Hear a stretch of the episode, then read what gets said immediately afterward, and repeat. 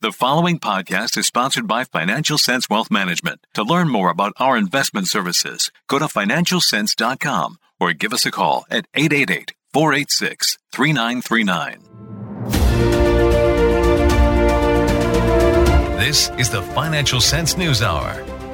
Now, here's the Financial Sense News Team. Well, the major indexes logged in with gains to finish out the week with a strong surge in stock prices on Friday. This reverses three consecutive weeks of losses. Earnings have been coming in better than expected, and there are signs inflation is starting to moderate. Oil prices pulled back a bit after Biden released another 15 million barrels of oil from the SPR, taking it down to the levels last seen in 1984. We're also getting dangerously low after it looks like OPEC spare capacity is limited and diminishing, falling short of target production by almost 3.6 million barrels a day. In other news, it's widely expected the Fed will raise the Fed funds rate by three quarters of a point next month. That will make it the fifth consecutive three quarter hike this year. There is talk they will debate whether to slow the pace of increases as rate hikes and a rising dollar, which is up 15% this year, is wreaking havoc in the emerging and developed markets around the globe. Central banks have been selling off massive amounts of treasuries to get dollars to buy energy. This is driving up treasury bond yields as some are suggesting the Fed may have lost control over the treasury markets at a time the government debt is exploding. Hi, everyone. I'm Jim Puplava, and welcome to the Financial Sense News Hour. Up on deck is Mish Schneider. Mish sees a short term technical bounce with longer term headwinds ahead. Mish likes small cap stocks, commodities, and gold. And later on, I'll be joined by Octavio Marenzi as we discuss the mess Europe finds itself on energy and why he believes energy prices are heading higher. Finally, Chris Sheridan and I will join for the big picture. Our topic is warning crash landing ahead. But before we do that, let's talk to Ryan Puplava and see what moved the markets this week. Ryan? This week was all about rallies, rates, and earnings. The week kicked off with a few things that set the tone for the rally in just about everything, minus bond prices. But more on that later. The new UK Finance Minister Hunt scrapped most of the tax measures from the prior mini budget, which led to a rally on bond prices initially and also in the British pound, up 1.5%. Since the volatility in the UK gilt and the pound had led to some financial instability concerns earlier in the month, the about face by the UK did much to soothe concerns. Additionally, on Monday, Morgan Stanley chief strategist Michael Wilson has been calling the bear market, said the S&P 500 could have a technical rally up to 4150 if earnings don't roll over and a recession can be avoided. The S&P 500 opened higher on the day relative to last week's terrible ending and pushed those gains through the day to close up 2.65%. It was also helped on Tuesday just as the Bank of America Fund Manager survey showed the largest cash holdings since April 2001 at 6.3% to encourage the rally in risk assets. The issue with the rally throughout the week was the slow creep of interest rates higher that served to keep a lid on the bulls. Monday, the 10 year Treasury yield settled at 4%, while the two year hit 4.4%. On Tuesday, the 10 year hit 4.13% after Minneapolis Fed President Kashkari, a voter next year, said the Fed funds rate could go above four and three quarters if no improvement in core inflation occurs. The two year rose to 4.5% just thereafter. There was a continuance of selling in treasuries Thursday after Philadelphia Fed President Harker said he expects rates to be well above 4% by the end of the year, given the lack of progress fighting inflation. The 10 year closed Thursday at 4.22%, and the two year hit a fresh high of 4.6%. Liz Truss announced her resignation as the UK Prime Minister, but it didn't seem to affect the market that much since Hunt had scrapped most of her plan on Monday. As rates had been creeping higher, most of the midweek rallies were faded. Things turned around for bonds and rates that fell back on Friday after the Wall Street Journal published an article by Nick Timiraos who many believe is the mouthpiece for the Fed to trial balloon its thinking to check market temperament. He wrote that the Fed will raise rates 75 basis points in November, but then possibly can consider a smaller increase at the December meeting. I was largely confused by the favorable market reaction in stocks Friday because this seemed largely in line with the dot plot figures we got in September, with the median rate for 2022 at 4.4%. However, if you look at the CME FedWatch tool, which is pricing in Fed futures and betting on what we could possibly see, and is usually fairly accurate, investors had begun to price in a higher probability of another 75 basis point hike in December. After the Wall Street Journal article post, the probability dropped down to 50% from 75% a day prior. In addition to the Wall Street Journal article, San Francisco Fed President Daly, not a voter, said stepping down the pace of rate increases will help preserve market structure and St. Louis Fed President Bullard, a voter, said he hopes to get a deflationary process going in 2023. As a result, buyers finally stepped in to buy treasuries on Friday. The 10 year settled down to 4.21%, and the 2 year settled at 4.51%. Overnight, the 10 year had hit 4.33, again from 4.33 down to 4.21 on Friday. Earnings continued to be announced as better than expected, helping to corroborate comments early in the week from Michael Wilson about earnings supporting a technical rally here. According to FactSet, of the 20% of the S&P 500 companies that have posted earnings, 72% have beat estimates, which is below the 5 and 10 year averages. The surprise itself is also below the 5 and 10 year averages at 2.3% above estimates. John Butters of FactSet said that of the companies that have reported so far, the financial sector has been the largest contributor to the decrease in overall earnings growth rate. This week, there weren't any key earnings reports that really moved the market, but Netflix had a nice response from investors with gains of 13% after announcing. The company returned to positive net adds after three straight quarterly declines and had more than doubled the guidance, helped by a strong quarter of content. Their new ad supported tier kicks off November 3rd in the US and in 11 other markets this quarter. And finally, their approach to earn off of members who are sharing their accounts seemed to be hitting a chord with investors. Lam Research was another success story this week, up 7.8% after earnings. There have been some recent setbacks for the industry in general, with the U.S. Commerce Department's new export restrictions on some equipment to Chinese companies, in addition to Micron's decision recently to slash capex by 30% for the fiscal year of 23. The company gave upbeat commentary regarding long term fundamentals, such as expansion of semi content in end devices, device complexity demanding better chips, and larger die sizes, echoing comments from ASML early in the week that the industry is healthy. The company gave a solid increase in guidance as well for the next quarter, far surpassing analyst expectations. Other mentionable names this week with positive investor responses to earnings were Bank of America, Goldman Sachs, AT&T, Verizon, United Airlines, Lockheed Martin, ASML, and IBM. Tesla was down 6.7% post its earnings on a miss, but the company did state they see strong demand in the fourth quarter. Snap fell 28% on Friday, stating they see a difficult advertising environment with rising competition from TikTok and Apple's iOS privacy changes assisting with the difficulty.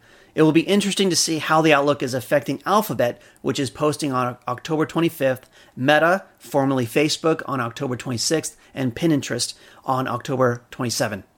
Next week will be a big week for earnings with a large group of Dow and S&P 500 bellwethers reporting. The technical rally seems to have begun, but let's see if our guest technician Mish Schneider has the same sentiment coming up next.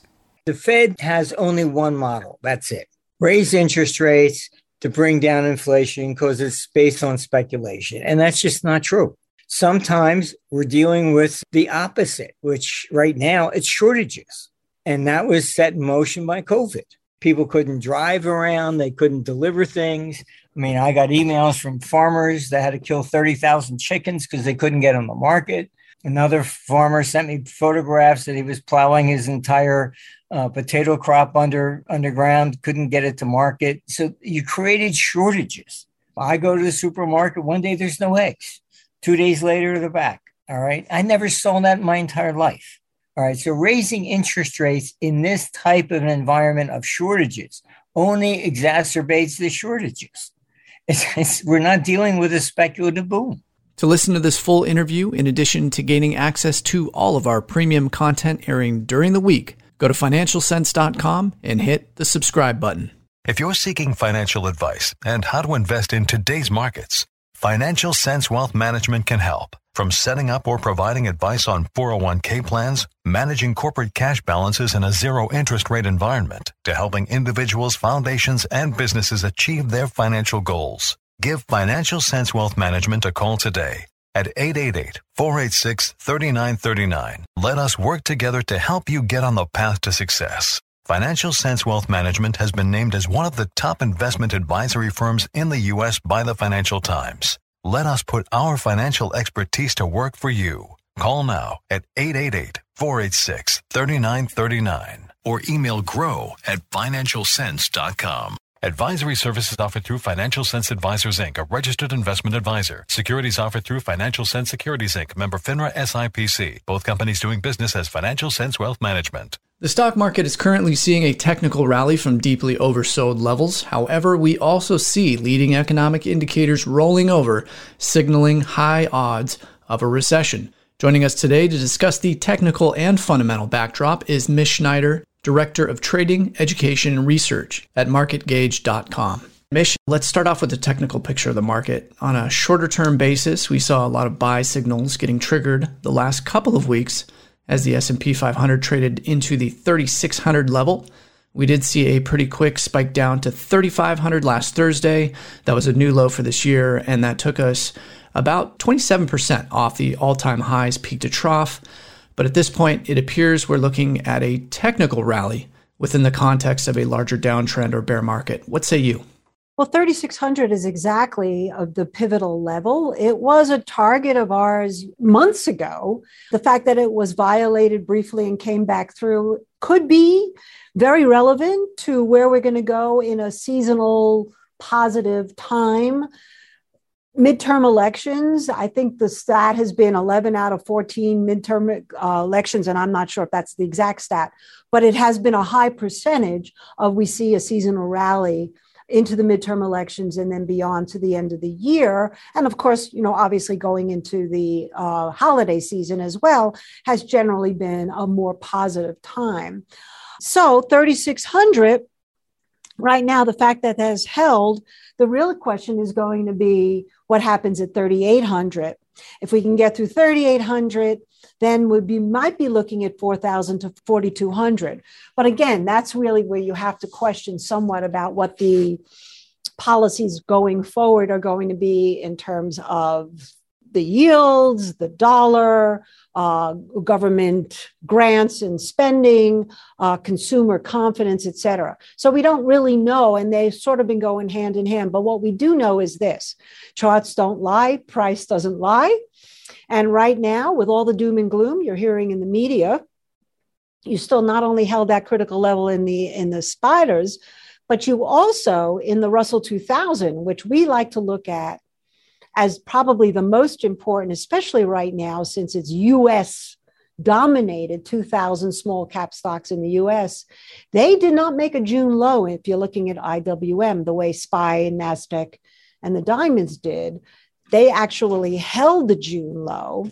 And even though they're trading under a very critical resistance point of the 200 week, all the most salient US centric sectors besides the Russell 2000, if we're looking at retail through XRT and transportation through IYT, held the bottom of a six to seven year business cycle as measured by the 80 month moving average, almost to the tick.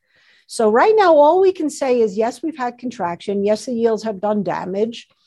But at the same token, we certainly cannot, with any confidence until those levels are broken, say we're going down another 20% or we're going into a deep recession. Never listen to a macroeconomic person for your investment advice, is really the bottom line. Learn how to look at these cycles and these charts. So, what you're saying here is if you look at the Russell 2000 and perhaps more US centric indices and names, less weakness here in US, even if we are still in, in the midst of a, of a downtrend. Yes, and until further notice, because as you know, things can change. But for right now, I definitely see the small caps uh, and even some of the transportation sectors. JB Hunt reported they did pretty well. Uh, as still relatively, when I say relatively strong compared to things that are more interest rate and dollar rally sensitive, and of course that would be tech uh, and and a lot of the the, the the large cap stocks, the mega stocks. So yeah, and we still have a lot of earnings to get through as well. But what was interesting is that the airlines reported very well, and everybody keeps thinking that people don't want to spend money anymore, but actually, it's how they're spending money that seems to be changing right now, not that they're not spending money. Mish, let's go back for a second to what you mentioned when it comes to stock market performance around midterm elections. I'll have some research that I'm going to post in our show notes section, but if you look back at the past 60 years, which would include the high inflation of the 1970s, of course, the stock market tends to bottom in October, which it appears we've now seen again at that 3500 level on the S&P 500 in recent weeks, and then typically rallies around 30% over the next 12 months. Again, this is in the context of midterm elections. However, one of the big caveats to such a positive outlook in this case, from a seasonal or historical perspective, of course, is that you'd have to go all the way back to 1929 to see a recession take place in the third year of a presidential cycle. That would be next year. In our case, for 2023, would be President Biden's third year. And as we've been discussing on our show, the leading economic indicators are now turning pretty strongly down and flagging very high odds for a recession, if not imminently, according to the conference board, into year end, at least over the next 12 months. So, putting all these things together, it appears that we could be looking at a sizable rally off the October lows into year end. But as we enter 2023, it's hard to get too bullish on the longer term outlook with the LEIs pointing to a hard landing in the economy. And one thing that I will say that I think could help from at least a midterm election perspective, when you look at the massive shortages that we see in the oil and gas complex and how that's contributing to inflationary concerns, if the Republicans were to take Congress or at least the House, that may open the door to more domestic production and much needed investment into the fossil fuel sector to help alleviate these bottlenecks. So, if we were to see that, I could see how that would provide more of a tailwind for thinking that that will lower the price of oil moving forward. What are your thoughts on this? Okay, so there was a lot of questions in there and a lot of commentary as well. So I'm going to try to sift through all of that. Well, number one is in terms of if we go more red than blue, we're looking at it as colors. So the red agenda is more about oil, gas, drill, open the pipelines, keep the oil flowing. We can be in, we can be independent here in the United States and therefore not influenced by OPEC plus or Russia, Ukraine, et cetera, et cetera. Whereas the dem- Democratic agenda is more about alternative energy, climate change, and going more green. And of course, that's the political parties in a nutshell. So it's possible with people worried about oil and gas prices and will they actually go lower? And the perception that somehow the Republicans will have some kind of answer to help businesses in general and we're going to get to the second part of your question in a moment, it's very possible that we will see more uh, of a swing to the Republican side. Of course, we know what that does. Then, you know, we have complete um, stalemate in terms of everything in the next couple of years while we still have a Democratic president.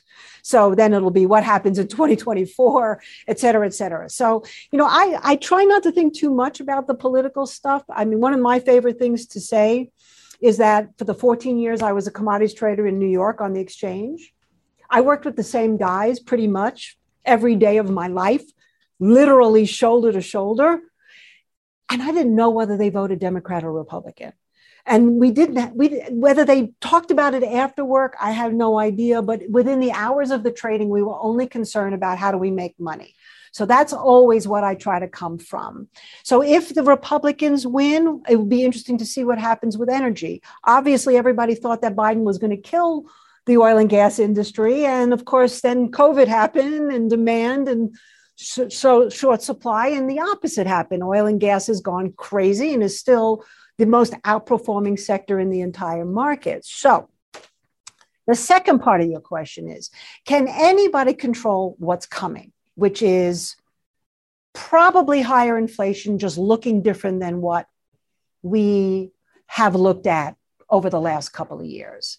Uh, it was pretty obvious that producers of raw materials were really doing low production because prices were so cheap. That's what commodities is all about, right? It's it's it's all about uh, hedging against whatever your physical commodity is. So when prices of wheat and corn and soybeans and sugar and coffee are dropping or metals are dropping, then those companies are the ones that go into the futures market and hedge against that. But still, what they were caught was a pandemic that stopped supply chain had already a low production labor which basically quit uh, you know because they couldn't go out and work and that's what why you saw everything go ballistic right so now let's talk about what's going to happen from 20 end of 2022 on and that really is going to be more about the new face of inflation and that's where i wonder what can happen here whether it's a republican or a democrat to prevent this storm that we see coming. So, you know, we can talk more about that, but I didn't know if you wanted to say something right here before I continue. Yeah, and one thing to note here as well is that when it does come to the insanely high gas prices and shortages that we see in the oil and gas complex, you know, Biden has already drained most of our reserves to try and bring those prices down. But that's a short term fix, and that can only keep prices down for so long. But I mean, we're looking at years, if not decades of underinvestment into our energy infrastructure. And that's what the American Society of Civil Engineers have been pointing out year after year with their report cards that they conduct. So even if we do see those much needed investments return back to refineries and baseload power sources, oil, gas, and nuclear, this is not something that is going to be fixed overnight. I, I, I totally agree with that because essentially everything takes time, which is why we've been talking about that inflation, and I'm talking about months ago when people thought it peaked. You can't just say, okay, wave a magic wand and there's more raw materials, there's more corn, there's more wheat, there's more soybeans, there's more metal mining, you know, whatever it is, it doesn't work like that because these are things that aren't man made. these are things that grow from the earth. And there's a lot of factors that go into that. And probably the biggest factor that go, goes into that is whether you are on the side of climate change denier or climate change advocate. Mother Nature has her own thing that she talks about right and and and mother nature's been a huge factor has not been our friend lately uh, one of the things that i thought was startling that i read this week is the mississippi river is down almost 11 feet in water level as long as that level has been recorded in time that's the lowest i find that a little bit concerning uh, it, it hasn't gotten much press. It was just like one of these little stories I saw. But you have to wonder it doesn't matter who's in charge. What are you going to do about that? And so, of course, you'll get you arguing on, you know, the climate change and you can't do anything more because we're just going to kill the planet.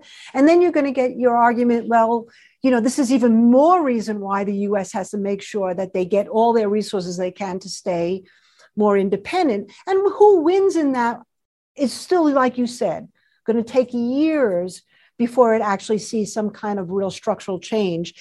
But I do believe that there is a mega trend, not just here. I heard Macron say this today too, about deglobalization in essence and reindustrialization in your own country, which goes back to the key word in your last comment, which was infrastructure. whether it's infrastructure through oil and gas or just infrastructure in general, bridges, tunnels, airline control towers, et cetera, we are still relatively in the dark ages here compared to, say, Asian countries, uh, as far as our own infrastructure, highways, et cetera. And then, not to mention the infrastructure, even to be able to handle a trend that I don't think anybody could stop, which is obviously the, the, the move towards electric vehicles. Um, and so, obviously, battery charging stations, m- the minerals that we need to power those EVs, you know, all this stuff. So, yeah, I think whatever tailwind we might get, that's going to be really interesting to see whether it can sustain as the reality sets back in. And we still have to go through 2023 and 2024 anyway. Uh, like I said, probably with very little getting done politically if um, the Republicans gain power again. And even if the Democrats continue to stay in power, you know, we'll see what happens there too. So, to me, I think the most important thing that we have to watch right now is the credibility factor of governments in general, of central banks, we could see what just happened in England. Talk about losing credibility there, right? Truss was like the shortest term politician, I think, maybe ever. Um, the Bank of England tried to buy back the bonds. Does that really help the economy? Now, Japan has taken the same route. Um, and now the question is at what point with all the trillions that the Fed has removed in liquidity by raising the rates so fast, that rate of change being like insane, you know, what kind of destruction have they done? And at what point do they say, whoa, you know, we're now enemy number one? All of these reasons are reasons that I don't think you can stop the inflation train because people are getting restless. Food is still short, prices are still high, interest rates have now climbed where you can't afford to borrow money or buy a house if you're a first time home buyer, especially. Um, and then you have the dollar, which was the kingpin. And you know, today, as we are talking, it went from a high of about 113.80 or 90, maybe. It's down trading at 112. That means it just totally pivoted and crashed. If this dollar crashes in the face of these higher yields, which are still up today, even though they've come down a little bit from its peak, I think that's a very, very big fair warning sign that there's a great unraveling happening. And even America, which is in better shape than everybody else, will be questioned as being able to sustain all the spending that we're doing with the high interest rates, the liquidity that's been taken out of the market. And I'm not sure who the heck can save that. It'll just have to play itself out. It could get ugly. Yeah, that's structurally embedded when you just think about uh, the systemic factors that are favoring higher spending, larger deficits. So that is going to be number one topic of the news cycle again. Uh, we aren't looking at that yet, but perhaps that's what we're going to be looking at uh, moving into next year. So again, you know, we're looking at a at least right now, a shorter term technical rally. We do see an established downtrend of lower highs, lower lows ever since we saw the peak uh, late last year, early this year. Um, we got to 27% down off those highs, peak to trough on the S&P 500. As you said, if you look at the US centric names or the Russell 2000, you know, they're holding up a little bit better. Problems abroad are still favoring the US. So that may continue. We may see outperformance US compared to international for the time being. But longer term, you know, the fundamentals, particularly leading, leading economic indicators, if we look at the conference board, their data came out this week. They're now saying that high odds of a recession before the end of this year. So we're looking at uh, some pretty significant deterioration in a number of leading economic indicators. So the fundamental backdrop, the macro backdrop, I would say, is not favoring, you know, a, a long term bottom or a big turn in the markets. Uh, and so this is most likely a shorter term technical rally. That's really basically what, yes, what I've been trying to say. And, and something, by the way, Jim and I have been very much like minded on for a long time now, which is to keep an eye on the precious metals because you want to talk about a sector that has obviously underperformed uh, some of the other uh, commodities, uh, but has still outperformed the S&P 500 Um, it's gold and silver.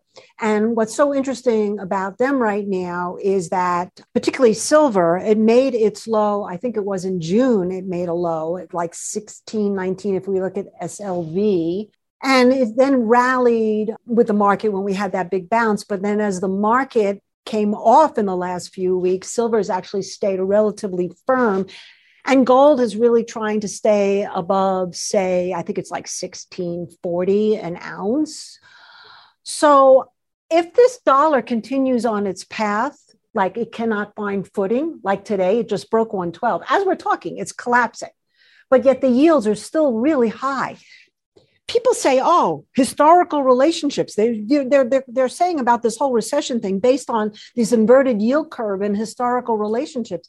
I say we're in a new we're in a new paradigm right here. And the paradigm is exactly what the word, another word you use that was great, which is systemic. This is now a systemic issue that we're having. And we're now we're starting to see unfold. And sometimes the perception is more powerful than the reality. You know, it's the old buy the rumors, sell the news thing that you say in the markets.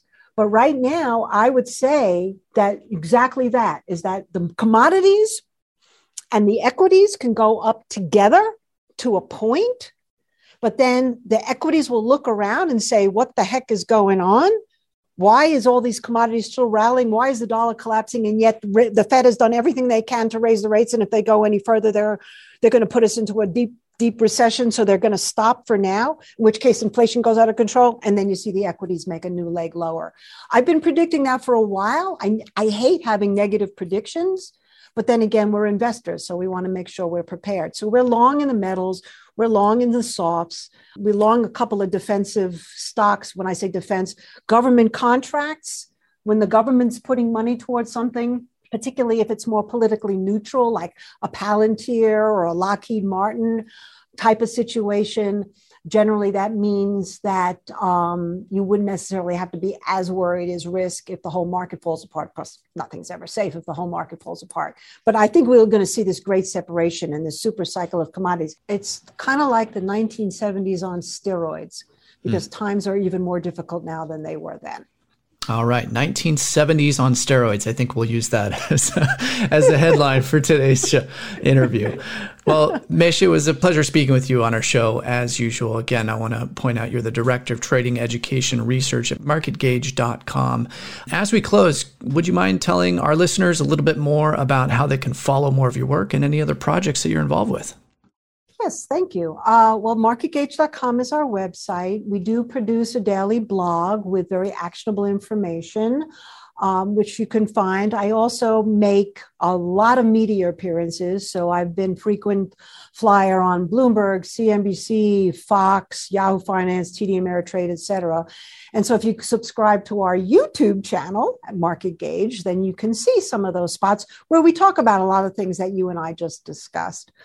But I also want people to know that we ha- we teach people to trade. Obviously, we advise our clients where to put money, and we also have a partnership with a TAMP company, which is fintech on robo trading. So we see in terms of the face of investment going more automated like that with our quant models we have and and and the TAMP company. Um, and so that would be something if you wanted to learn more about, you can always contact me on Twitter. It's probably the easiest thing to do, and that's at Market Minute. Okay, and I'll have links to all of that where this interview is located on Financial Sense. So you can go to marketgauge.com or follow Mish on Twitter, which I would highly recommend.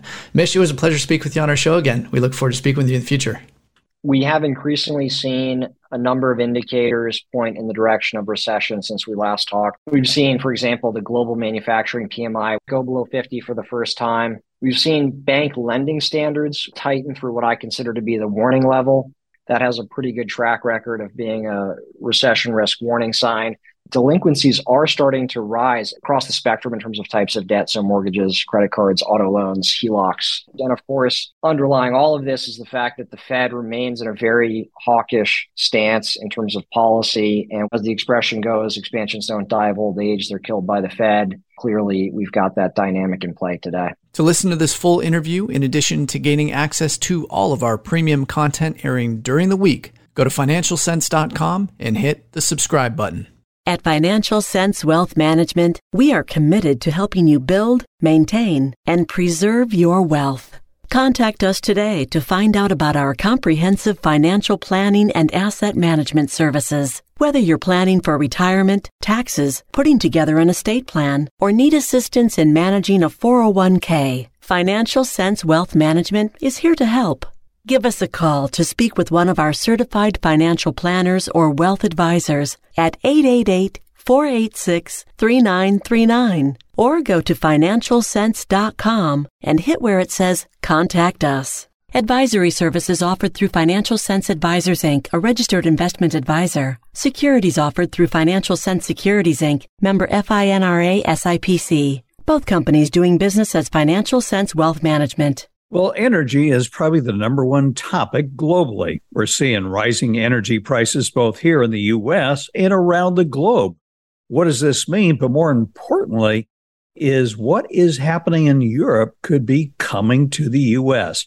Joining me on the program is Octavio Marenzi. He's CEO and founder of Opimas. And Octavio, I want to talk about Europe because as we are seeing higher gasoline prices here in the US, it's worse over there because they have to pay for their oil in dollars and the dollar's up, I guess, what about 20% against the euro, not to mention what it's up against the yen. So let's begin there. What are you seeing since you are in Europe? Well, certainly energy prices are going through the roof. So there's no question about that. Bear in mind that gasoline prices are already much higher in Europe because there's a much, much higher tax burden on top of it than you face in the US. So you compound the taxes, higher crude oil prices, higher petrol prices. It all comes into a very, very painful experience altogether in terms of gas, natural gas too. Of course, prices there are going through the roof with all the unpleasantness in Ukraine. Uh, that has basically driven prices there sky high, more than doubled or almost doubled, I think, over the course of a year. And so we're sort of running out of options a bit in terms of how to get the necessary energy over the course of this winter, which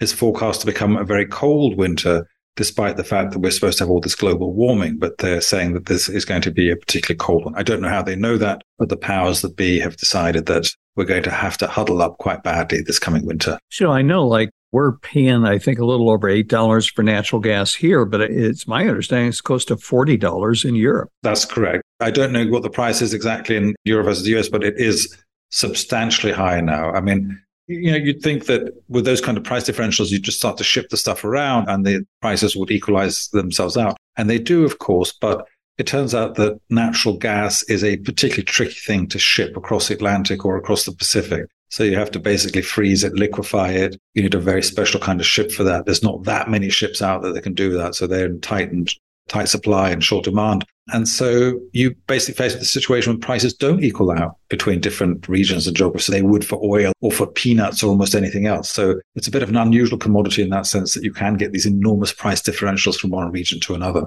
The other thing that we're starting to see, whether it's uh, riots in Iran or riots with refinery workers in France, we're starting to see sort of a backlash to a lot of these policies that have been implemented, this sort of green ESG policies. We've seen it backfire in, in Germany and elsewhere, but they don't seem to want to go back and be more sensible in terms of their energy mix. That surprises me. Well, I think we've seen a backlash. It depends what you mean by more sensible, of course, but the backlash that we've seen in Europe actually went back a couple of years already, and people have forgotten this already. You mentioned France. I mean, in France, of course, they beat everyone in the world in terms of having revolutions and riots and things of that sort. The absolute world champions of that. I was living in Paris for a long time. In the last couple of years, we had these yellow vests or the gilets jaunes who were basically terrorizing the streets of Paris every weekend and just burning up cars and smashing windows and destroying banks and breaking anything they could get their hands on. And that went for a very, very long time. And that was because the government had increased prices on gasoline and said, we need an additional green tax on gas to discourage you from using it. And these people said, no, no, no, we're not going to do that. Now, they tried to dilute it saying there's all sorts of other demands and they want better pension benefits and work fewer working hours and this, that, and the other. But when it really came down to it, it was a revolt against the government's green policies in terms of increasing taxation on gas. And they revolted in that. And I think people will revolt in other areas too. They simply can't afford to pay these prices for energy. And it's going to lead to all sorts of outbursts, I think, in the coming month. We're already seeing them. But in the coming months and half year, I think we're going to see a lot of this in Europe where people are going to take to the streets and demand some sort of change in terms of how things are priced. You know, I just read a story and I know Germany is having some difficulties in manufacturing. I drive a German car and my wife does. And Octavio, it took me 10 months to get my car, and it's been eight months. My wife hasn't gotten hers. So it's obviously impacting their manufacturing capabilities. But yet, we just heard it. Correct me if I'm wrong. I read a story that they're thinking of reactivating their nuclear power plants for one year after getting permission from Greta Thunberg, you know, 16, 17 year old. I mean, that doesn't make sense to me is she still only 16, 17? It seems that she should be so much older now. So Maybe she's 20. I have no idea. She's been around for so long, it seems she must be older than 16. Maybe, maybe you're right. I assume, Jim, that you didn't want to then buy the Mercedes that was manufactured in Alabama or in Mexico. You decided to not buy those models? No, I decided I'd get the European version. Yeah, I think it's probably a wise move. No, so yes, the Germans are basically having to demothball some of their nuclear power plants that they had basically planned on decommissioning and saying, we are now going to have to fire those back up and go in that direction. In, on, on sort of the green side, the environmental side of the house, people are sort of divided over whether atomic energy is desirable or not. But I think they largely see the biggest threat being global warming, greenhouse gases, and nuclear energy doesn't produce any greenhouse gases. It produces all sorts of other nasty stuff that you have to deal with, but no greenhouse gases. So in terms of climate change, I think they look at atomic energy and say this is a good kind of energy source. And other energy sources like natural gas and oil, of course, very bad because they create uh, CO2 and, and pump that into the atmosphere. It is actually weird, though. The EU has a taxonomy of different energy sources and how green they are. And they decided that natural gas should be counted as a clean energy, a non greenhouse emitting gas, which is not, but they couldn't get around that. It would have been too difficult if they had sort of banned natural gas. So it's a pretty clean burning stuff. There's no not much sulfur in it and other things in it. So it's a fairly clean burning gas, but it does produce CO2. That's the side product of burning methane is that that's what you get in the atmosphere. So the taxonomy is a bit weird in Europe. I think it lacks some common sense and it's somewhat at odds with its stated goals in terms of reducing greenhouse gases, but they've had to confront reality and say this is the way it's going to be. You know, I'm really surprised because France has been a leader in nuclear energy. I think they get about 75% of their electricity from nuclear power. You would think that the other countries in Europe would learn from France. Well, I think the French example goes back a very, very long time, almost sort of into the 1950s and 60s, where there's a very deliberate policy in France to say we're going to do everything nuclear and we're going to move in that direction. I think there was a sense back then that nuclear power would be so cheap that electricity companies and utilities wouldn't even put sort of counters into houses to count how much electricity you were using because it would be so cheap to, to use. Now, it didn't quite work out that way. It still costs money to pump this electricity around the country. You still have to have the power plants. You have to buy the nuclear fuel. You have to get rid of it. So there is a real expense there. But the French really went all in on nuclear power in the 1960s and 70s and really built out their nuclear sector. And that remains to this day. Now, in hindsight, yes, you could say that was the right thing to do. And it's given them a much, much cheaper source of power than you might say with these very volatile markets in oil and in natural gas and in other kinds of energy sources. So in hindsight, yes, it was the right thing to do. But of course, it takes you a very long time to get there. It didn't happen overnight in France. It's a question of decades of investment and a, a quite deliberate industrial policy favoring nuclear energy for a very long time. That's a very hard thing to replicate just you know, on the spur of the moment when you say gas prices this year are too high let's build five nuclear power plants. It just can't be done. It takes years to build them, it takes years to finance them, it gets years to get the permission, all those things done. It's many years before you get a new power plant online. Well, it seems like they still don't get it. The EU is coming out with a policy. They're going to recommend a 33% tax on oil companies to be redistributed to voters. Octavio, all that does is support a price. It doesn't lower the price of energy because you're not creating any more demand. And I can't imagine an oil company already being taxed, paying another tax of 33%, they're going to be incentivized to go out and find it. In fact, I, uh, just a recent report that came out this weekend talking about how energy and exploration by the major companies is falling off a cliff because there's no incentive to do so. So how is that going to solve the problem in Europe? Number one. And number two, there's more people that die from cold weather than warm weather. What happens if this is a severe cold winter and all of a sudden people start dying because they're freezing? Well, instead of dying because they're freezing, I think we're told that in Germany and much of the rest of Europe, there's enough natural gas stored up to make it through the winter. So knock on wood, will make it, or the Germans will make it through the winter and won't die of freezing. But you're absolutely right. More people die, certainly in the northern climates, of freezing than they do of heat. So what are we going to do? I mean, 33% tax on the oil companies and energy companies, of course, is not going to incentivize them to produce more cheap fuel. It does quite the opposite. Now, I remember my elementary introductory economics classes where if you tax a company, they're going to pass some of that tax increase onto the consumer. They have to. In the best case, they just eat that tax themselves, but they're not going to do that. They're going to pass at least some of that 33% on to the consumer. So the consumer is going to see higher gas prices. There's no way around that.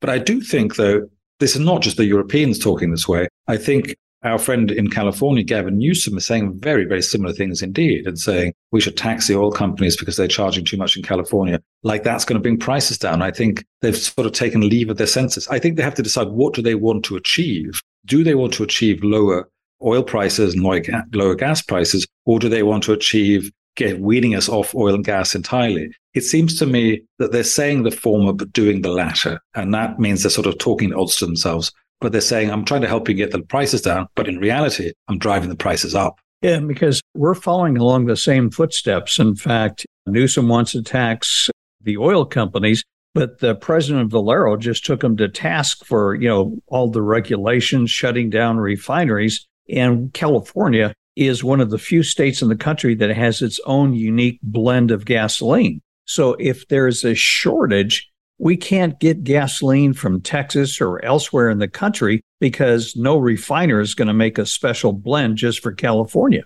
I suppose they will if the price goes high enough and it's worth it. I don't really know exactly what's involved in making the special blend in California, what kind of ingredients you have to put in or what you have to take out and how difficult that is.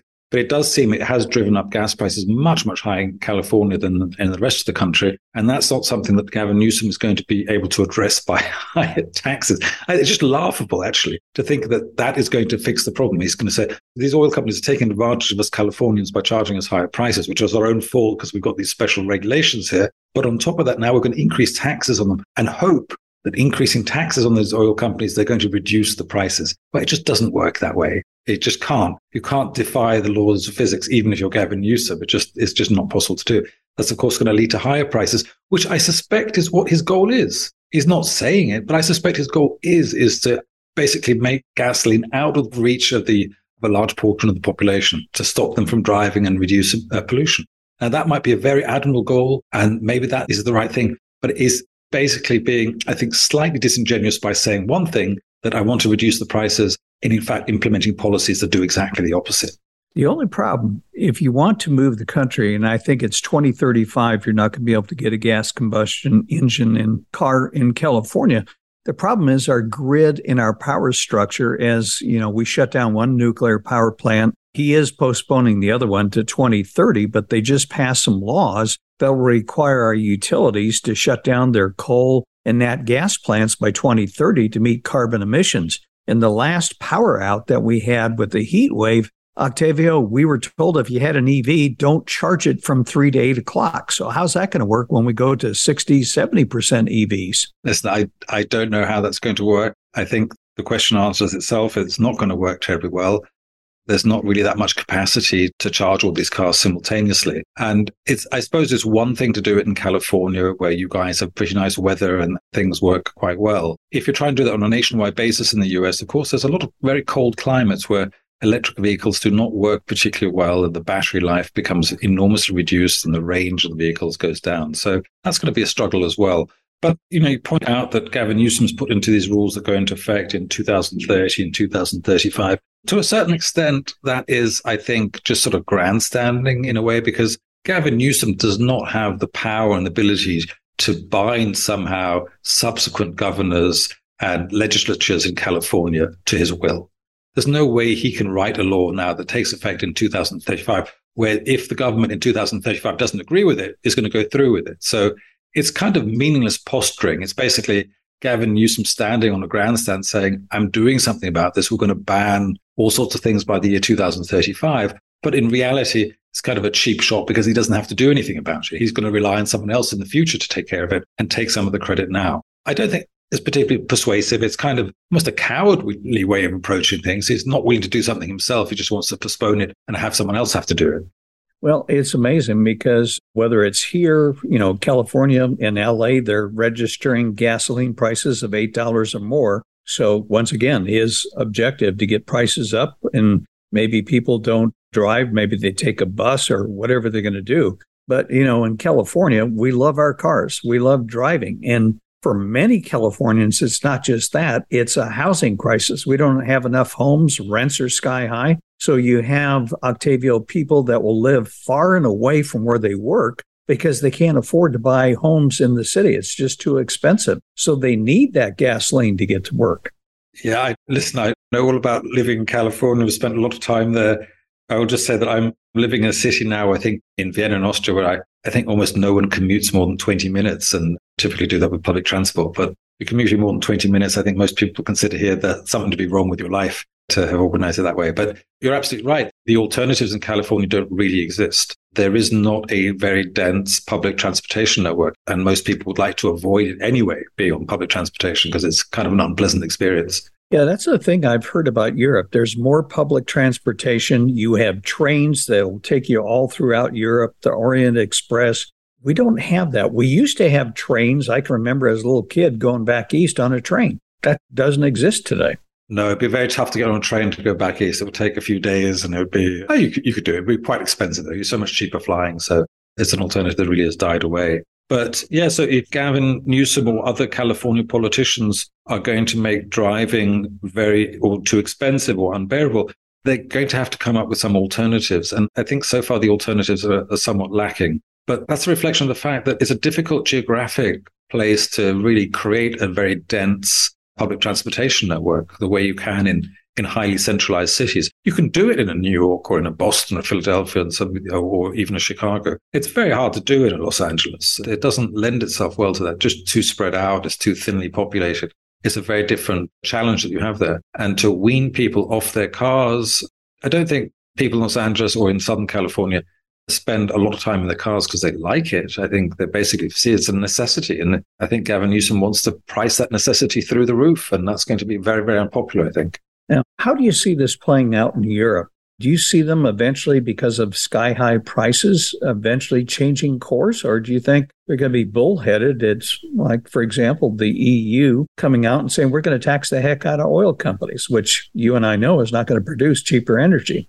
Well, I think the politicians are going to start to see this as being an enormous liability for them, that they're not able to deliver cheap energy prices. And there's different camps, of course, within Europe. It's not one homogeneous population. So you have sort of the very fervent green environmentalists who are very happy to see fuel prices going through the roof. They think this is a positively good thing. So the more expensive gasoline becomes, the better. The more expensive heating oil comes, the better, because that's going to save the planet. And there are a lot of those kind of people thinking out there who are, I would sort of call climate fanatics, for want of a better word. I think there's a much broader base of the population that is not as fanatical and therefore not as politically engaged about the issue, but does not want to be paying these kinds of prices for energy. So they're going to start to go into the streets once they realize that their lives have become unlivable because the energy prices are too high. And if you're going to have to suffer through a cold, freezing winter in northern Germany, it's going to be a very unpleasant experience. And you might be tempted to put some pressure on your politicians and to change that and fix that. And so I think this movement of environmental energy policies is basically going to have a rather forceful meeting with reality sometime later this winter in Europe, in Germany in particular. And we're going to see some unpleasant consequences from it. I just hope that the natural gas does hold through the winter the way they've been basically saying the stores are enough to do that. Because if you don't, a lot of people rely on natural gas for heating their homes in Germany. If they're not able to do that because the gas is gone, they're going to be furious. They're going to be very, very angry and they're going to be looking for someone to blame they might not ultimately blame the right people for the right reasons, but they're going to be mad and they're going to demand some sort of changes. A final question. Central banks globally have been raising interest rates. Our Fed is still persistent on raising them to counteract inflation. But one thing that central bankers in Europe and the US can't do, they can't create cubic feet of natural gas and they can't create barrels of oil. So when you take a look at oil inventories, I mean, one of the reasons we've had somewhat lower prices here is we're draining our SPR. We just announced today the administration is going to release another 15 million barrels. So he's taken our security levels down to levels we haven't seen since 1983 and 84. So, what do central bankers do if inflation is persistent caused by energy? Well, I think central bankers can only really control sort of the only thing they can control is the money supply and the amount of money in circulation. And they have different levers which which they can control that interest rates and certain kinds of operations. But ultimately that's their remit, right? Is money and money supply. So there's not much a central bank can do about inflation in a specific sector. They can try and address overall inflation or overall price levels going up, but not really one in one specific sector unless they've caused it somehow. And they sometimes do this. They will go out and they will create money, for example, the Fed did this in the pandemic. Basically, in early 2020, the Fed printed, you know, close to $3 trillion and went out and bought mortgage backed securities with that. And that money flows right into the housing sector. So the Fed was basically printing money and pumping it into the housing sector, propping up the housing sector, making housing prices go up. So that kind of inflation, they can, of course, stop. Once they stop doing that, that's going to cool down a lot. And if they start to sell that stuff, then of course it goes way down. So if the Fed has, or the central bank has created that inflation through certain injections into the economy by money printing, yes, they can undo that. But energy going up, not much they can do about it. You, you point out quite rightly that they can't produce a cubic foot of gas or they can't produce a barrel of oil through monetary policy. They can't do any of those things. They also weren't able to cure a single case of COVID. I checked the clinical literature. I couldn't find any case of COVID being cured by lower interest rates. It just never happened. So there's certain things that they can't do with monetary policy that, maybe they don't quite realize they can't do. They think it's sort of the be all and end all and cure all for any human ill is lower interest rates and more money. But so I don't think they can really do much specifically about energy prices. But bear in mind, prices overall are going up an awful lot. It's not just energy, it's food prices, it's rental prices, it's all sorts of commodity prices going up, at least end consumer sees. Now, in the commodities markets now, We've seen some attenuation of that and some slowing down, but that hasn't hit the end consumer yet. So it's a long way from the price of corn on the Chicago Mercantile Exchange to cornflakes on your table. And those prices can move in opposite directions for quite some time. And I think they will. So I think the end products that the consumer pays for are going to carry on going up in price. And some of the commodities prices are more sensitive to the central bank's increasing interest rates and start to come down first. So I guess to some extent that's encouraging that the central banks are, are doing that and trying to push down those prices. It's just going to take a long time to filter through the system till it gets to the end consumer and gets reflected then in CPI numbers. The final question, if I may. Last time I think we talked, you were somewhat bearish. What's your feeling about the markets now globally and let's say in the US? I think it's pretty much the same story. And the story is that we've still got very high inflation. It took us a decade or more of very, very low interest rates and a lot of money printing to get there. And it's going to take us some time to get out. And while the central banks are pushing down the money supply or increasing interest rates, that's going to have a very negative impact on markets. It's going to have a negative input on equities, on bonds, on all asset classes, including things like real estate and housing and gold and commodities. Basically, anything you can think of has benefited from this enormous wall of liquidity that central banks have created. Now that they're draining it out, well, all those asset classes of benefit are going to suffer. So I'm still looking at cash. And I think we first spoke about this way back in April, where I said, well, the Fed is going to have to carry on tightening the money supply and it's going to basically push the markets further down. And that's precisely what happened in those intervening months since April. How many months has that been? It's been about six months, so half a year. So I think we're in for more of the same. I don't see that basically changing that calculus. Inflation is not being tamed. It's not going away anytime soon. There's all sorts of indications that it might even accelerate. You pointed out gasoline prices in various parts of the country going up. Rents are going up. And the way the central bank and the Bureau of Labor Statistics measures rent, there's a big lag in there. They don't look at what people are currently asking for rent, sort of current asking prices. They look at what people are actually paying currently. And that's, of course, spread out over a year because you have one year leases typically. And so there's a delay before increases in prices actually filter into those contracts. So that will carry on filtering into the CPI, driving it up. And rent is a very, very big component of the CPI. So we're going to see upward price pressure there on the CPI for some time to come which means the Fed's going to have to carry on raising rates and until they get this thing under control. I just hope that the Biden administration doesn't do something insanely stupid like introduce price controls and really mess up the economy badly by doing that, because that would be just awful. If they were now to say, you know, we're going to cap the price of gasoline at $2.50 a gallon, well, you know what's going to happen. There's going to be enormous shortages and huge queues and lines waiting to get gas. I just hope they don't do that, but I wouldn't put it past them. I think they might be tempted to do that and say, that's going to win us votes in the midterms. We need to do something like that to show that we're very, very serious about inflation. All right. Well, listen, Octavio, as we close, if our listeners would like to follow the things that you do, how could they do so? Best place is to reach us on our website. That's Opimas. That's O-P-I-M-A-S dot com. All right. Octavio, thanks so much for joining us and please stay warm this winter. Thank you very much, Jim. Take care.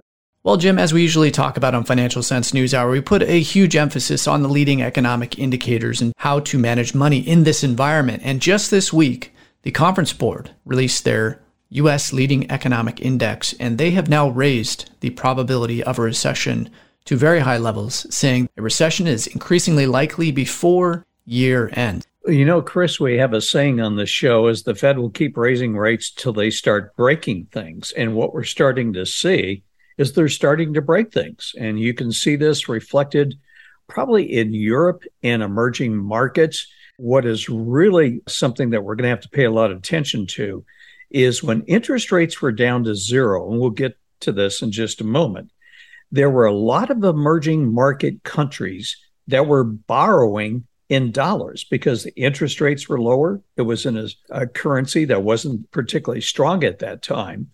And so there is $350 billion of emerging debt that needs to be rolled over by 2024.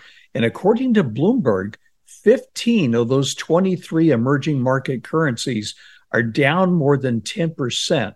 So imagine if you're an emerging market country, you've borrowed in dollars, and now the interest rates, which were variable when you were borrowing, I mean, you think about where we were at the beginning of the year. It's hard to believe that 10 year treasury notes were less than a half a percent.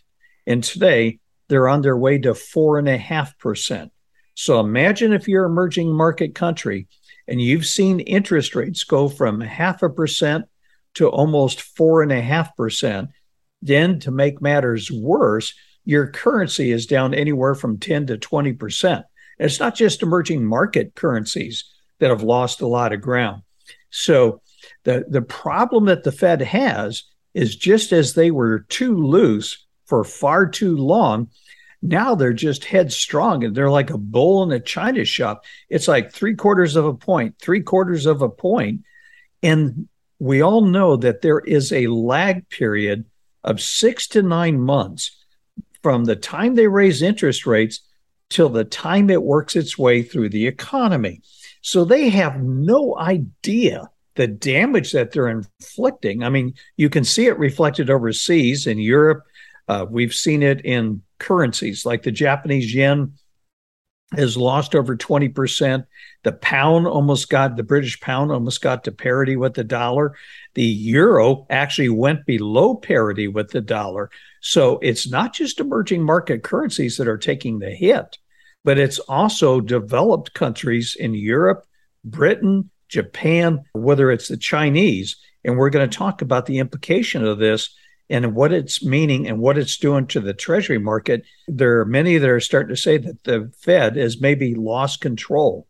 So this is a, a very, very risky period.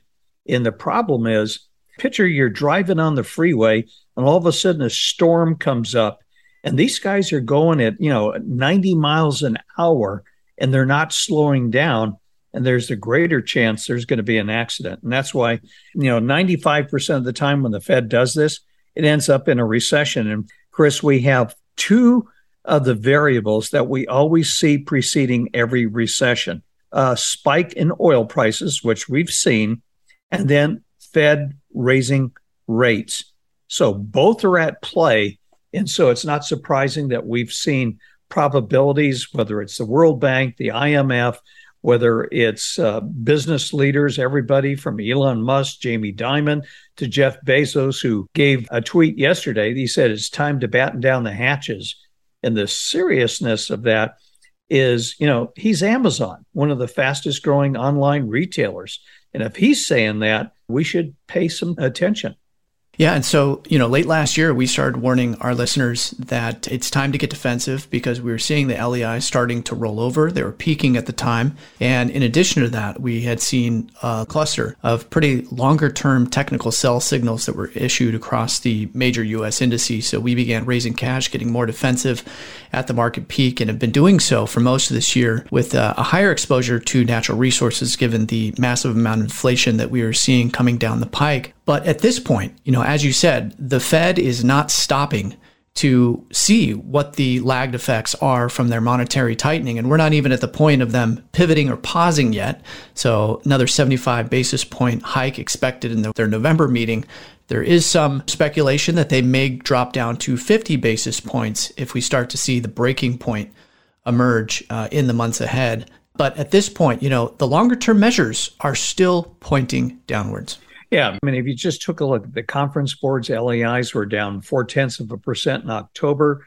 The Philly Fed uh, was down 8.7% last month.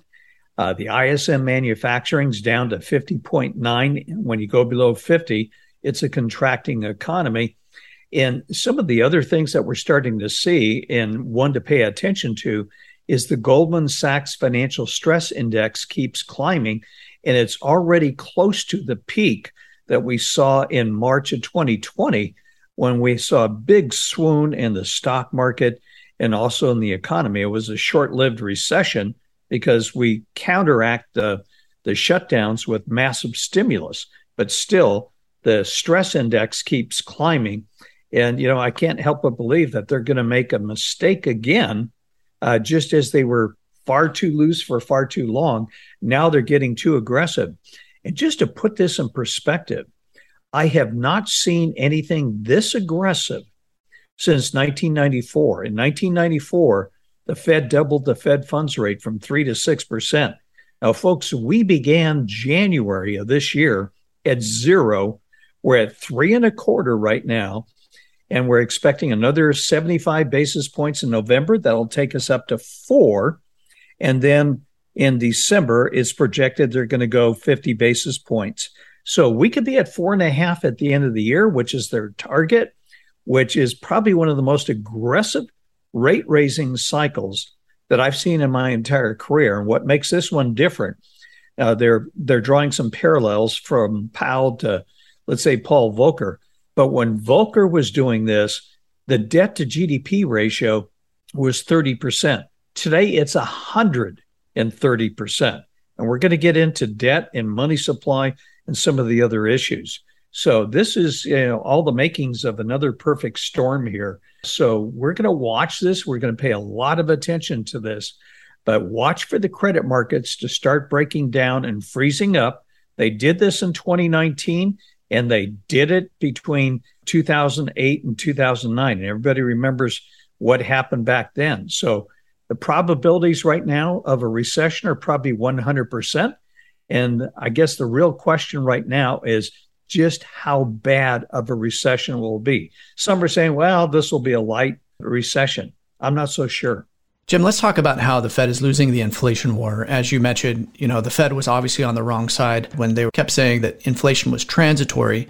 Uh, as early as 2020, in the first half of 2020, you had made a big call that we were going to see a tsunami or a big wave of inflation hit just from the one two punch of both stimulating demand and restricting supplies from the COVID lockdowns. We saw that, and that has continued to persist with widespread global supply disruptions and continued spending. There's a, a large number of secular forces that we've pointed to that are really projecting that inflation will be with us for the remainder of this decade at higher than average levels that we saw in prior years. Uh, deglobalization also being part of that. We've done a number of different shows on this explaining our persistent view on inflation. But if you would mind, cover some of the reasons why you see the Fed losing the inflation war.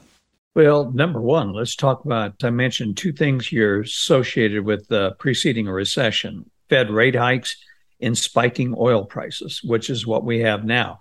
The problem is, Chris, the Fed cannot create barrels of oil or natural gas. And we're learning that OPEC capacity is limited. They're not even meeting their daily production goals.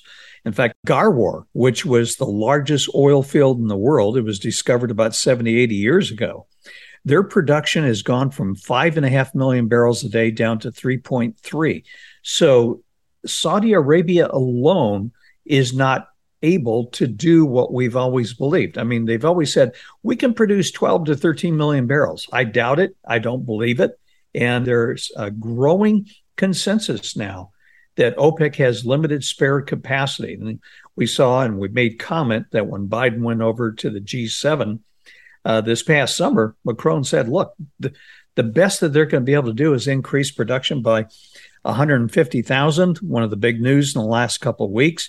They're cutting production by 2 million barrels a day, but that really isn't necessarily as true because they're falling short of production by 3.6 million barrels a day. So, so that's number one. Number two, federal spending right now by the Biden administration is highly inflationary. In fact, the CBO, uh, you know, as I mentioned, we added $7 trillion of debt since 2019. And right now, our total government debt is 31 trillion 250. Or if you're a U.S. citizen, every U.S. citizen in the United States owes $94,000. More importantly, is the Fed has been criticizing for pumping the money supply. Chris, if you look at M2, it's at 21.7 trillion. It's up 45% in the last two years.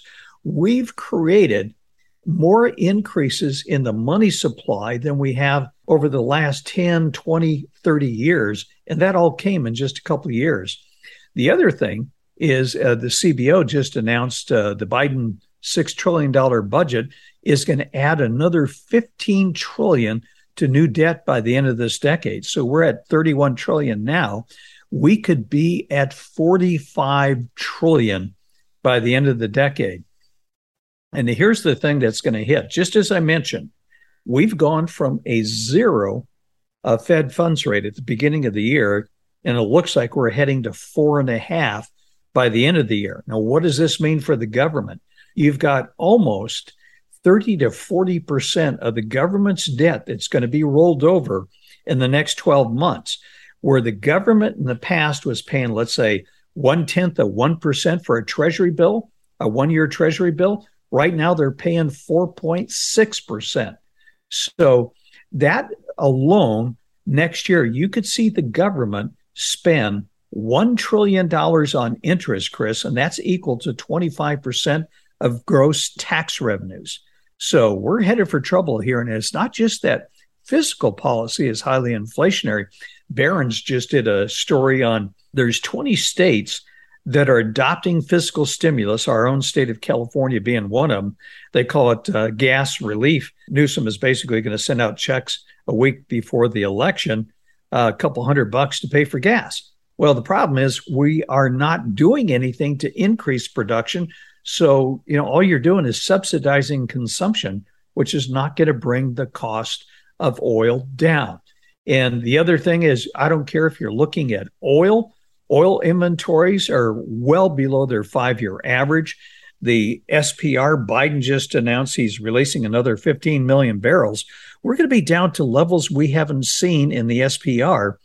Uh, you'd have to go back to 1983 and 1984. So they're getting dangerously low. And of course, he's going to stop doing that after the elections, but then he's also saying he's going to go back and buy. I, I, you know, if he was to go back and buy, he's just going to put more pressure on a very, very tight labor market. And what we're seeing that is also going to be inflationary, Chris, is commodity shortages. I don't care if you're looking at zinc, aluminum, copper, to oil, uh, all across the board. And that's one of the reasons why we were as bullish as we are on the commodity complex is because there's shortages.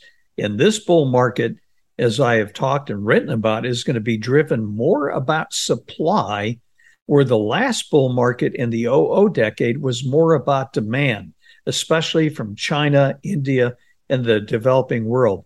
This time around, it's all about supply. And unfortunately, policy is doing everything it can to restrict supply due to green and ESG policies.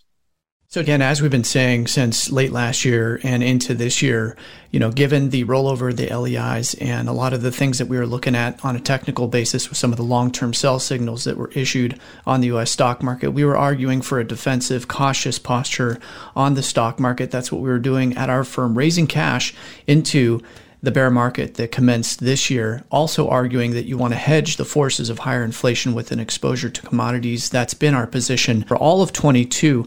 Now, at this point, you know, we're seeing a little bit of a technical rally here, a short term, perhaps year end rally. We were speaking with Mish Schneider earlier in the show, how she said, you know, on a seasonal basis, you tend to see rallies into midterm elections. Perhaps there's some positive sentiment associated with that, thinking that the Republicans may turn against some of the anti fossil fuel policies and alleviate the supply concerns that we see with lack of production, the refinery problems that we see currently. But again, these are longer term problems problems that will need to be fixed. However, that being said, it does seem as if there is more positive sentiment moving towards what could potentially be a pause here. Now, I know we've been talking about that for a while, but as you said, 75 basis point hike expected next meeting. At the December meeting, odds have now lowered from 75 basis points to 50 basis points. I don't think that's quite enough to say that we could see a sustainable bottom in the market. But what are you seeing in terms of Fed's policy here and how this could translate to the market outlook moving forward?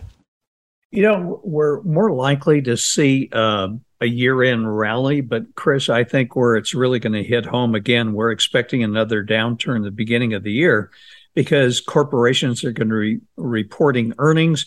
We're going to start hearing news about uh, we're in a recession. And so I think that's going to be a negative development. So, you know, the big question that the markets have been asking is when will the Fed pivot or pause? I think the difference between those two, a pause is more likely unless they really uh, damage the financial system. And one of the things that uh, you saw a turnaround in Fed policy, if you look at Volcker in 1981, in August of that year, he pivoted and began slashing interest rates. And the reason is a lot of Latin American debt was about due to default for the very same reasons that you're seeing now rising interest rates and declining currencies with the strong dollar. So, happened again in 1994. They doubled the Fed funds rate from three to six, and we ended up with an emerging market crisis that forced Greenspan to reverse course in the following year. And then we saw it again in 2019 when the bond market got locked up.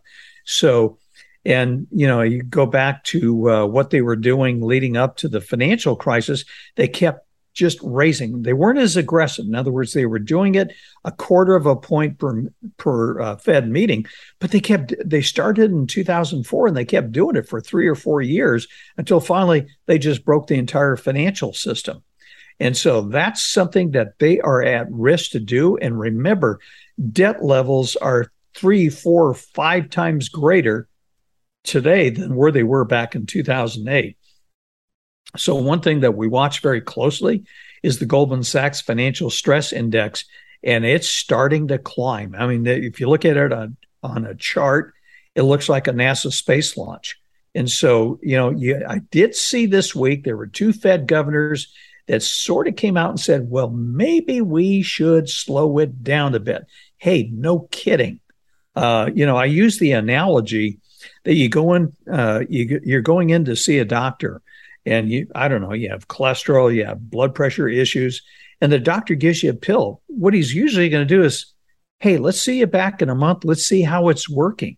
What the Fed is not doing is they're just held pedal to the metal bull in a china shop. They keep raising, raising, raising.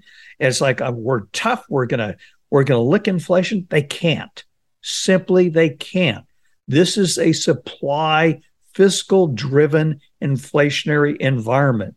And while the Fed is trying to slow things down by raising interest rates, the government is pouring gasoline on the fire with massive spending programs. Biden is increased spending by four and a half trillion. That's before student loans. You have state governors that are increasing fiscal uh, spending. So all of this, Chris, is running counter to what the Fed's trying to do, and that's why they're you're, you're starting to see some Fed governors now coming out and saying maybe we should start slowing things down. No kidding. Yeah, when it comes to the headline inflation, we are starting to see that uh, probably in the process of peaking. And you can look at the Truflation Index for that, which is a real time measure of the inflation outlook. It looks at all the major components that are driving the inflationary trend. That's starting to roll over. It's now below 8% in the high sevens and uh, is showing that headline is coming down. However, the Fed looks at the core components, excluding the more volatile food and energy. That's the more uh, primary trend of inflation, the sticky parts of inflation. That's trending higher. So at this point, unless we see a significant break, likely in the economy and the markets, as we've been discussing today, uh, the Fed is unlikely to pull back on the second fastest rate of tightening that we're seeing in history at this point. So that's kind of what we're shaping up to here. Uh, boil this down for us, Jim. You know, what do you see as the end game at this point now? You know, what they're going to do is they're creating right now a global currency crisis from emerging markets to develop. As I mentioned, you know, the Japanese yen's down about 25% this year. The euro's down about 20%. The British pound is down about 20%. So imagine if you're a foreign country and you're having to pay for oil in dollars. So your currency is down 20% while the price of energy is up 20 and 30%. Imagine what that's doing to your budget, what it's doing to your energy costs and your inflation. The dollar hit a 20 year high this year. And what it's starting to do is impacting the long term treasury market because what it's doing, it's forcing foreigners to sell off their treasuries to defend their currency. Japan's doing it. Uh, the Europeans are doing it.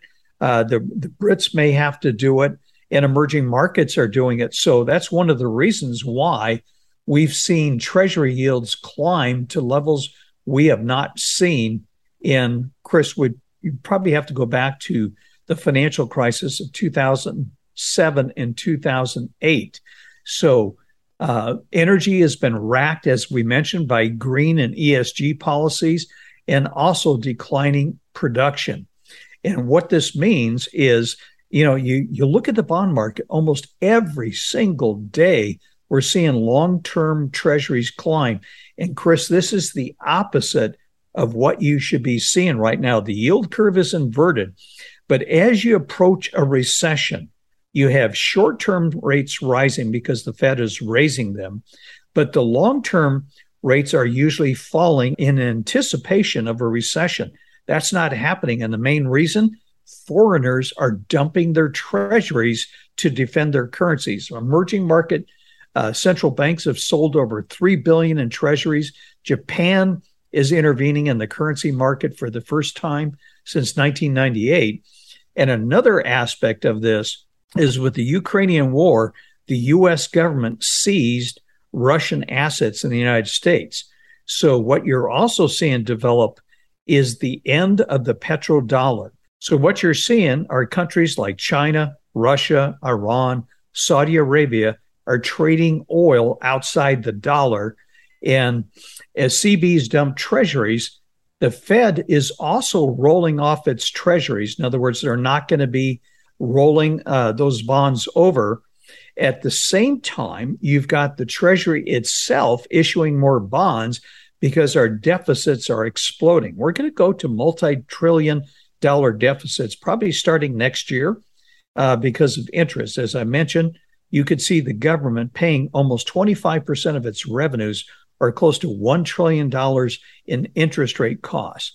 So, the thing that the Fed is doing by raising interest rates, making interest rates higher here than elsewhere in the world, it's elevating the dollar, which is hurting foreign currencies, and also it's causing higher interest rates for those that have borrowed in do- dollar denominated debt.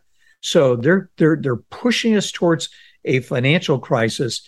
And the problem is, Chris, when you have major players like China, Russia, Iran, Saudi Arabia, maybe possibly India, moving out of the dollar for trading for oil, that's the end of the petrodollar. And so uh, the more the Fed does this and the more that they use monetary policy to punish uh, or issue sanctions, like whether it's China or Russia, the more you're going to move those countries out of the dollar. You've got Russia and China accumulating large amounts of gold and talking about a gold backed currency. So, you know, the dollar is going to have a lot of competition. But at the same time, you've got the Treasury needing to finance, issue massive amounts of debt, and the buyers of that debt are receding. Foreign central banks are selling. The Fed is rolling off its debt.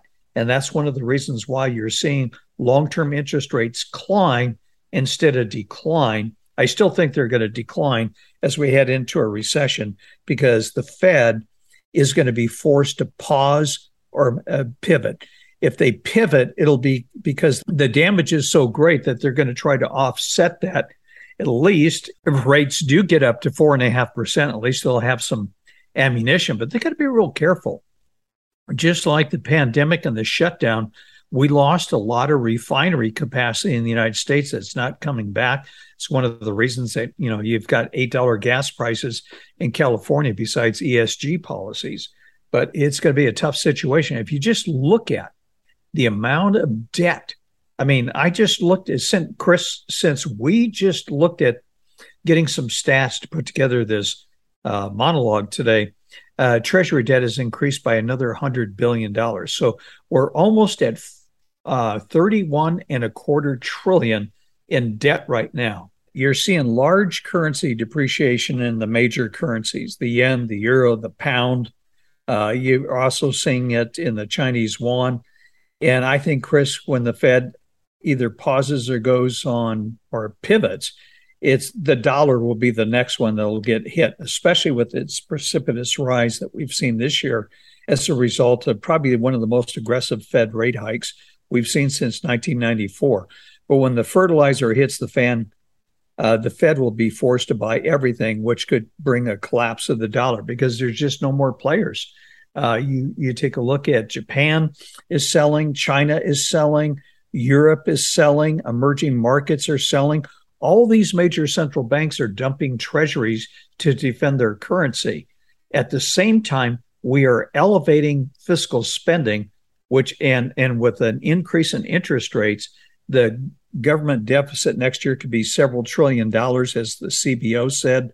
Uh, the budget, the Biden budget, will add 15 trillion to uh, the government's debt by the end of this decade. So, Chris, in less than eight years, we could be looking at a 45 trillion dollar government debt on its balance sheet. This is uh, getting very precarious, and they've really got to watch this. So I think in the end, this is going to bring, as I mentioned, it's going to be an inflationary decade that is going to end up with a dollar devaluation. And because of this inflation, unfortunately, it's going to widen the wealth gap. It's going to hurt the middle class, the poor, and especially retirees that are on fixed income. I mean, what do you do? I mean, the, I guess if there's any good news, is Social Security checks are going to go up by 8.7% beginning in January. So there's a little bit of good news for retirees. But for most retirees on fixed income or middle class or poor that don't have the means to save, they're going to get hit hard. And that's that's going to be a tough one. You're going to see, I mean, just look at food costs.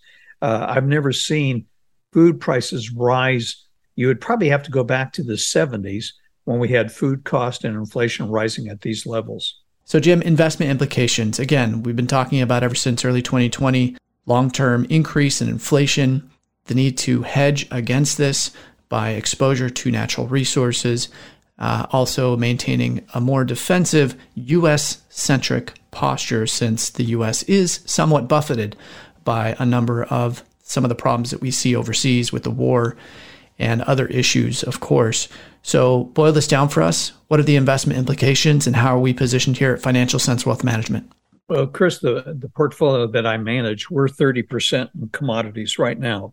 So, hard assets. Uh, and if you were getting into real estate, I prefer individual real estate to REITs because if you look at the REIT index, it's been in decline.